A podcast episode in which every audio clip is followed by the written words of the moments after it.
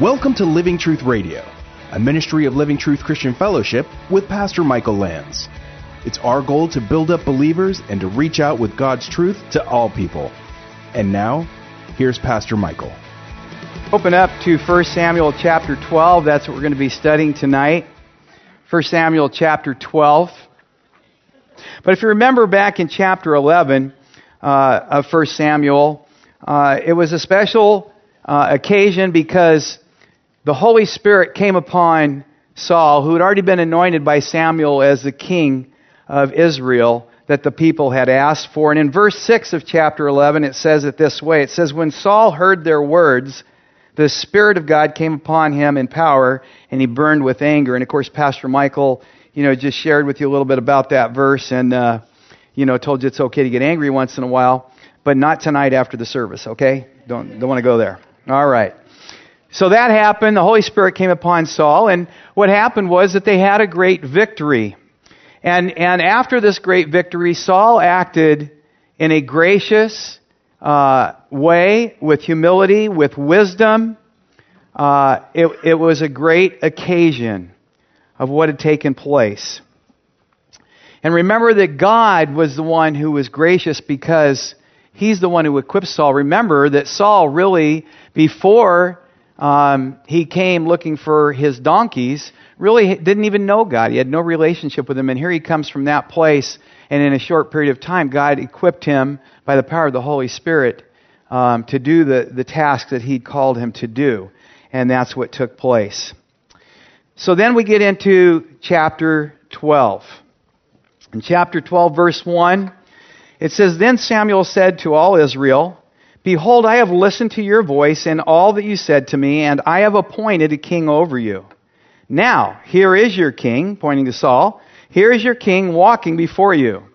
But I am old and gray, and behold, my sons are with you. Now, what's happening here is that Samuel is, some scholars say he's giving his farewell speech, but it really isn't a farewell speech. It is in terms of uh, his position as judge over Israel. He is going to relinquish uh, that position.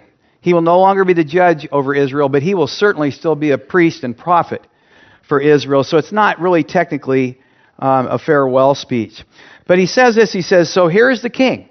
You, you know who the king is now. We had a great victory. Here he is. He's right before you. But I personally am old and gray. Um, I, I, know none of you um, can relate to that, but I can. So, um, not the gray part. He could have said I'm old and bald, and that would have been good with that. Um, but then he says an interesting thing here. He says, Behold, my sons are with you. Now, there's a little bit of disagreement here, but I think if you look at what he's saying here, he, they're not up there with him. He says, They're with you. And it's kind of interesting because it seems as though basically Samuel had to fire his sons from their position. They were supposed to be assisting him in the priestly duties, and yet they weren't doing their job. And the reason I even bring that up is because remember back at the beginning of 1 Samuel when we were studying um, about Eli and his sons and how terrible they were, and yet Eli didn't do anything about it, but it appears that Samuel probably did do something about it. Eventually, he took them out of their position. Now, that's, we can't be guaranteed that that happened, but it, it seems that that's a good possibility. But then Samuel goes on, he says, So I'm old now and I've walked before you from my youth even to this day. And I don't want to spend a lot of time on this because I have about four other lessons from this chapter that we want to get into. But it's an important thing to look at Samuel and say, here was a leader of integrity. Because remember, um, in the beginning of this book, the, the leaders that they had originally were, didn't have that same integrity that Samuel had. So he says, I've walked before you from my youth. And think about that. He was out in front of the people since he was a young boy always out there in front, always having to do what God wanted him to do and to represent God from the time he was a youth. Think of the tremendous responsibility that was. Now, I can relate a little bit to that. Um, it seems for whatever reason, uh, just as an example, I started coaching a men's basketball team when I was 16 years old, and half the guys on my team were 30 years old. I was out in front. I was placed from a young age kind of in the front. And, and so I kind of relate to what he's saying here. You know, it's like from a young age, I've had to be laid bare before you, and people can see all your flaws and all your faults when you're out there in front, can't they? And so um, then what he does here, he says, not only that, he goes, but um, I'm going to give you a chance to tell me if you find any fault in me. Now, I can guarantee you, I've been out in front for a while. I'm not doing that. Okay? I'm not going to ask you, tell me all the faults you see in me. I don't want to hear that, okay? But Samuel did. He says this in verse 3. He says, Here I am, bear witness against me before the Lord and his anointed, meaning Saul. Whose ox have I taken, or whose donkey have I taken, or whom have I defrauded? Whom have I oppressed? Or from whose hand have I taken a bribe to blind my eyes with it? If I have, basically saying, I will restore it to you. So he lays it out there. He says, You judge me. Have I done any of these things? Now, I think part of the reason he did that was because in previous um, situations, that is exactly what they had had done to them um, by the sons of Eli. So he says, If I've done any of these things, you tell me, and I'm going to make it up to you. Verse 4 They said, You have not defrauded us, or oppressed us, or taken anything from any man's hand. He said to them, The Lord is witness against you. Now, that doesn't mean he's against him. He's just saying it's a, it's a phrase saying, Okay, the Lord's bearing this out. He's, he's agreeing here. You have said this. And his anointed is witness this day that you have found nothing in my hand. And they said, He is witness. In other words, we agree. We agree before the Lord that you have done nothing to wrong us, even though you have been in front of us ministering since the time of a little child. And I, I just thought about, and I shared this uh, yesterday devotions with our staff, and I, I said, you know, wow, as leaders in particular, could we say this? Could we go before a congregation? Could we go before the people that we're leaders of and say this and allow them to respond back in that way? The people here, though, acknowledge that Samuel has been a faithful and an honest leader to them. And that's an awesome witness. But now, he's going to give them a history lesson. And in this lesson, he's going to show them why it is that they were in rebellion when they asked for a human king rather than for God to be their king. And within this history lesson, it's, it's kind of a disconcerting pattern that we will see as we study through the Old Testament with the children of Israel. He says in verse 6 Then Samuel said to the people, It is the Lord who appointed Moses and Aaron. And it's almost like he's saying right there, Look, you're asking for a king now, but if you go back, God is the one who appoints the leaders. And he says, It's the Lord who appointed Moses and Aaron and who brought your fathers up from the land of Egypt. Nobody asked, and nobody demanded, I should say, someone to lead them out. They did ask. They prayed to God and asked for a deliverer. But they didn't demand anything. They just asked God to deliver them. And the Lord appointed Moses and Aaron. Verse 7 So now, take your stand, where it really just means stand up and listen. He actually made them stand up. Maybe so they listen better that I may plead with you before the Lord concerning all the righteous acts of the Lord which he did for you and your fathers. Verse 8. When Jacob went into Egypt and your fathers cried out to the Lord, then the Lord sent Moses and Aaron, who brought your fathers out of Egypt and settled them in this place. But they forgot the Lord their God. So he sold them into the hand of Sisera, captain of the army of Hazor and into the hand of the Philistines and into the hand of the king of Moab, and they fought against them. They cried out to the Lord and said, We have sinned because we have forsaken the Lord and have served the Baals and the Ashtaroth. But now deliver us from the hands of our enemies, and we will serve you. Verse 11 Then the Lord sent uh, Jerubbaal, and that's uh, just a term for Gideon. You remember that from Sunday if you were here. And Bedan, and Jephthah and Samuel. He's including himself. He's saying that God sent these judges who would deliver you from the hands of your enemies all around so that you lived in security. So again, Samuel here is showing them this pattern that has come up, which is they cry out to God to be delivered. God delivers them and says, Serve me. And then in turn, they turn to other gods. They rebel against God.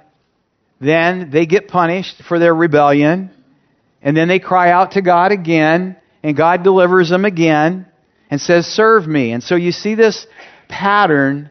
And again, it is disconcerting to see that the same pattern happens over and over again, and you wonder, um, you know, when are you going to learn the lesson?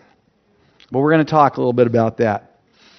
So now he's going to show them what, once again that they rebelled because they rejected God as their king. They may not have thought of it that way. I mean, think about it.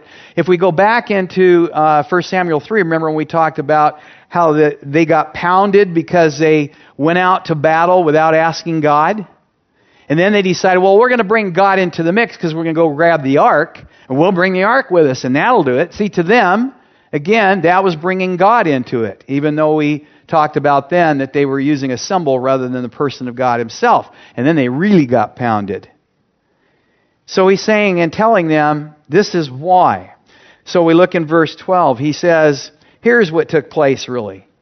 You were all good, and then all of a sudden, when you saw Nahash, the king of the sons of Ammon, came against you, you said to me, No, no, no, but a king shall reign over us, although the Lord your God was your king. So in verse 12, we can, we can find an answer to a question. Why is it?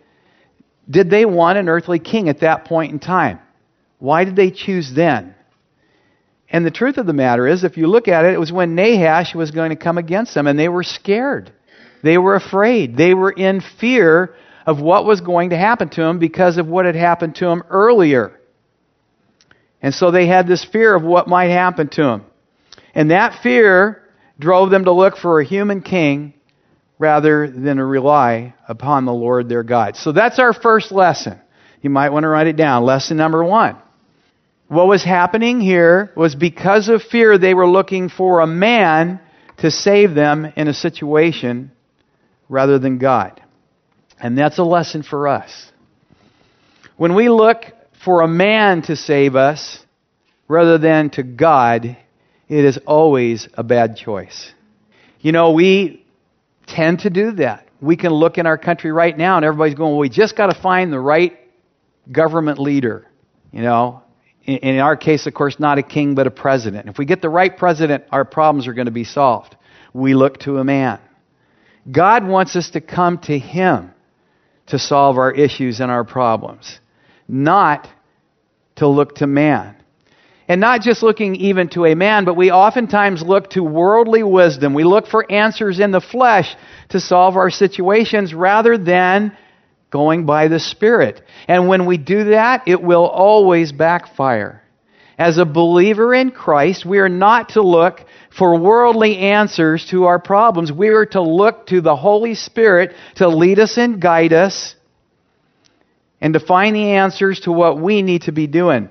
This is, in essence, what they had done. They had looked to the flesh for their answer rather than the Spirit.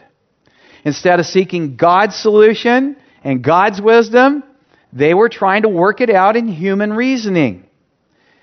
So think about your own life. And maybe sometimes you've done that. You know, maybe, maybe because of fear, you looked for a worldly answer rather than going to God for the solution.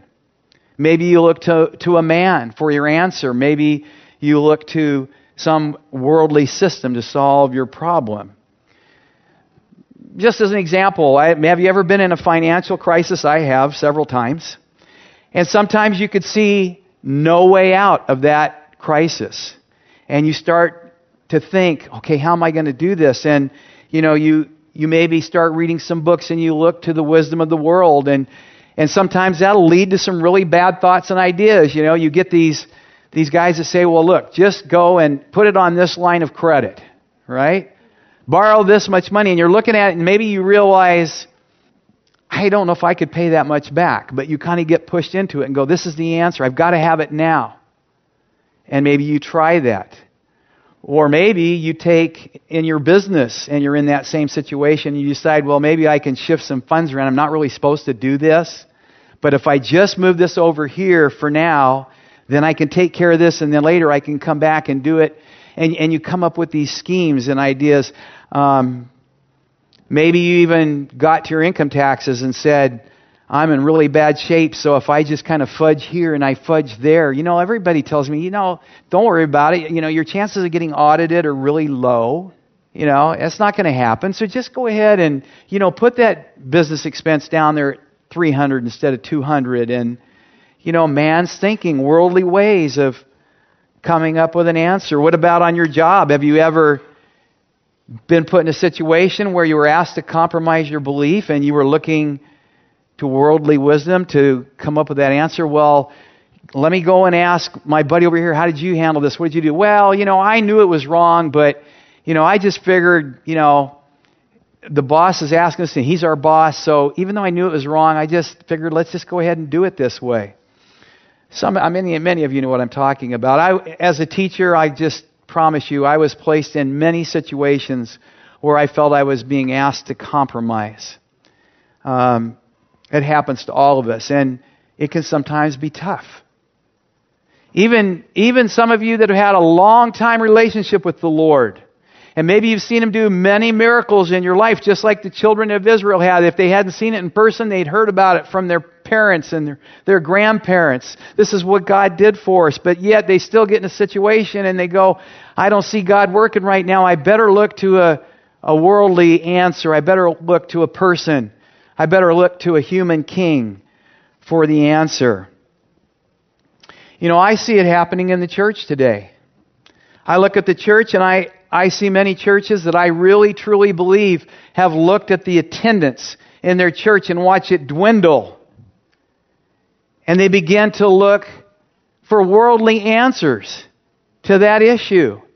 They look to figuring out what's the marketing technique that we can use to bring people into the church. You know what I'm talking about. They're looking for a worldly answer to a spiritual problem. The problem of people not coming into your church is not that you're not marketing your church well enough. I can just tell you that right now. And if any of you pastors happen to listen to this on the radio or on the internet, I hope you listen closely. That's not the answer to your church attendance.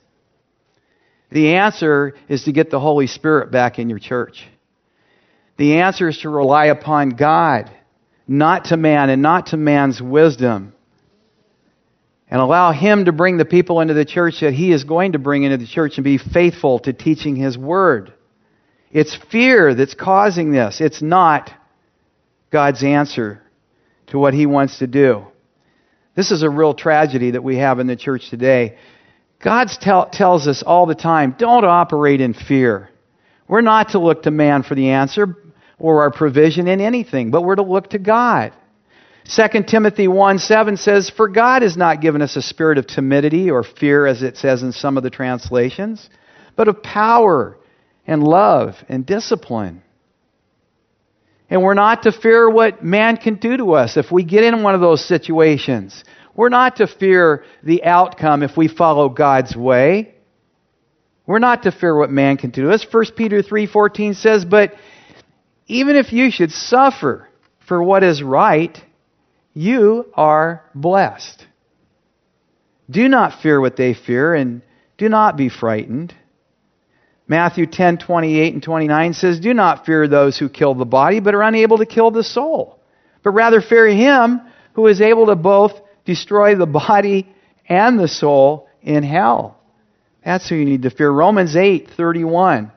What shall we say then in response to this? If God is for us, who can be against us? And I can promise you that this is true. You know, First Peter, if you should suffer for what is right, you are blessed. Um, I can tell you that I, I kid a lot about, you know, when I was a teacher, that I was in the principal's office more than most of my students. Okay? Many times in doing what I knew was the right thing to do, I got called in on the carpet by a principal and sat down, got chewed out, got threatened to have it placed in my file. And, and I'm not saying, you know, I'm Mr. Super Spiritual and I always did it right, because I didn't always do it right. But the point is, I can tell you when I did, I was blessed. Uh, just one quick example. Uh, I may have shared this before, but when I was a head football coach, uh, I won't mention the high school, but I used to on Saturdays go down to the abortion chamber, and and I my job there was to try and get people to not go through the abortion. Other people prayed. Other people shared the, the gospel. But that was my job. And I had a couple of guys um, that were um, high up in, in politics in, in the city that I was in. And they went to my principal and basically tried to get me fired for doing that. Uh, they wanted me to back down. They didn't think the head football coach of their high school should be seen on the street doing what was right. And so I got called into the principal's office once again, and we had an interesting conversation. And um, but by the time we were done, uh, I was blessed because my principal stood up for me and said, "You have the right to do that, and I'm not going to listen to these guys." So God blesses. Don't be afraid of what man can do to you. So always instead look at the solutions and the provision that God has. Matthew 6:33, you guys all know this verse. He says, "But seek first his kingdom and his righteousness. Before you're looking to any man for an answer, seek first his kingdom and his righteousness, and all these things will be given to you as well. Don't worry about tomorrow. Tomorrow will take care of itself." Matthew 6, 25 through 27. Don't worry about your life, what you're going to eat, what you're going to drink, about your body, what you wear. Is not life more important than these things? More important than food? Well, I, you know, sometimes I don't know if I can go along with that one, but, but okay, God, I, I believe you. Look at the birds of the air. They don't sow, they don't reap, they don't worry, but God takes care of them. Don't look to man for a solution. Look to God. Seek first His kingdom. He'll take care of you. Now, don't misunderstand this, by the way. Sometimes when, when we teach on this, a lot of people think that means, okay, just sit around and do nothing and pray. No. That's not necessarily true. God's been probably telling you to take some action. You're, you want to find out what the action is. It isn't that you're just supposed to sit there and do nothing, but go to God and ask for the solution, look for it, get in your word, tell Him to show you through Scripture, tell Him to throw, show you through another person who's a godly person giving you godly counsel. And then when you see I'm supposed to take an action, take that action. Do what He tells you to do. When we look in chapter 11, we see that when the Holy Spirit came upon Saul, he took action. He was angry and he took action. And it was the right action because it was led by the Holy Spirit. The truth of the matter is, if you want to see real victory in your life on a consistent basis, then always look to God for the solution and for the answer to your situation. And then walk in the power of His Holy Spirit. Walk means live under the control of.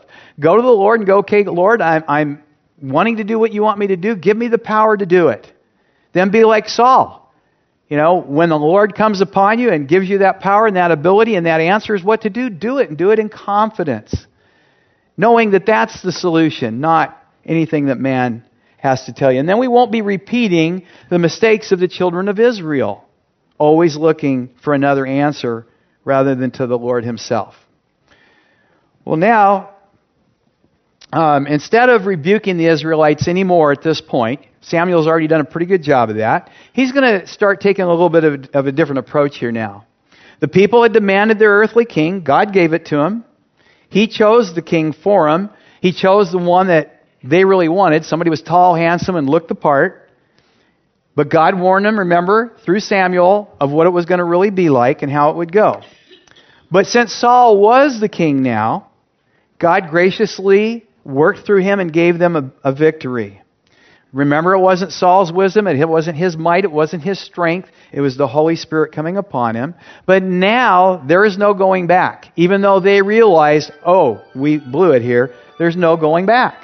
This is what's happened. You wanted a king, you got your king. Here we go. But now God's going to give them some rules to be followed here, and I think this is really interesting. Verse 13. He says, Now therefore, here's the king that you have chosen, whom you have asked for, and behold, the Lord has set a king over you. So he's saying, okay, it's a done deal now. God wanted him to know this is the guy. You don't have to look around anymore. This is the one. Thank you for listening to today's program. If you'd like to listen to this message again, learn more about our church in Corona, or to access archived messages, go to livingtruthradio.org and click on the Church tab. You can follow us on Instagram at Living Truth Corona or download the Living Truth Christian Fellowship app on Apple and Android devices. Living Truth Radio is a listener supported ministry. You can partner with us by donating at livingtruthradio.org.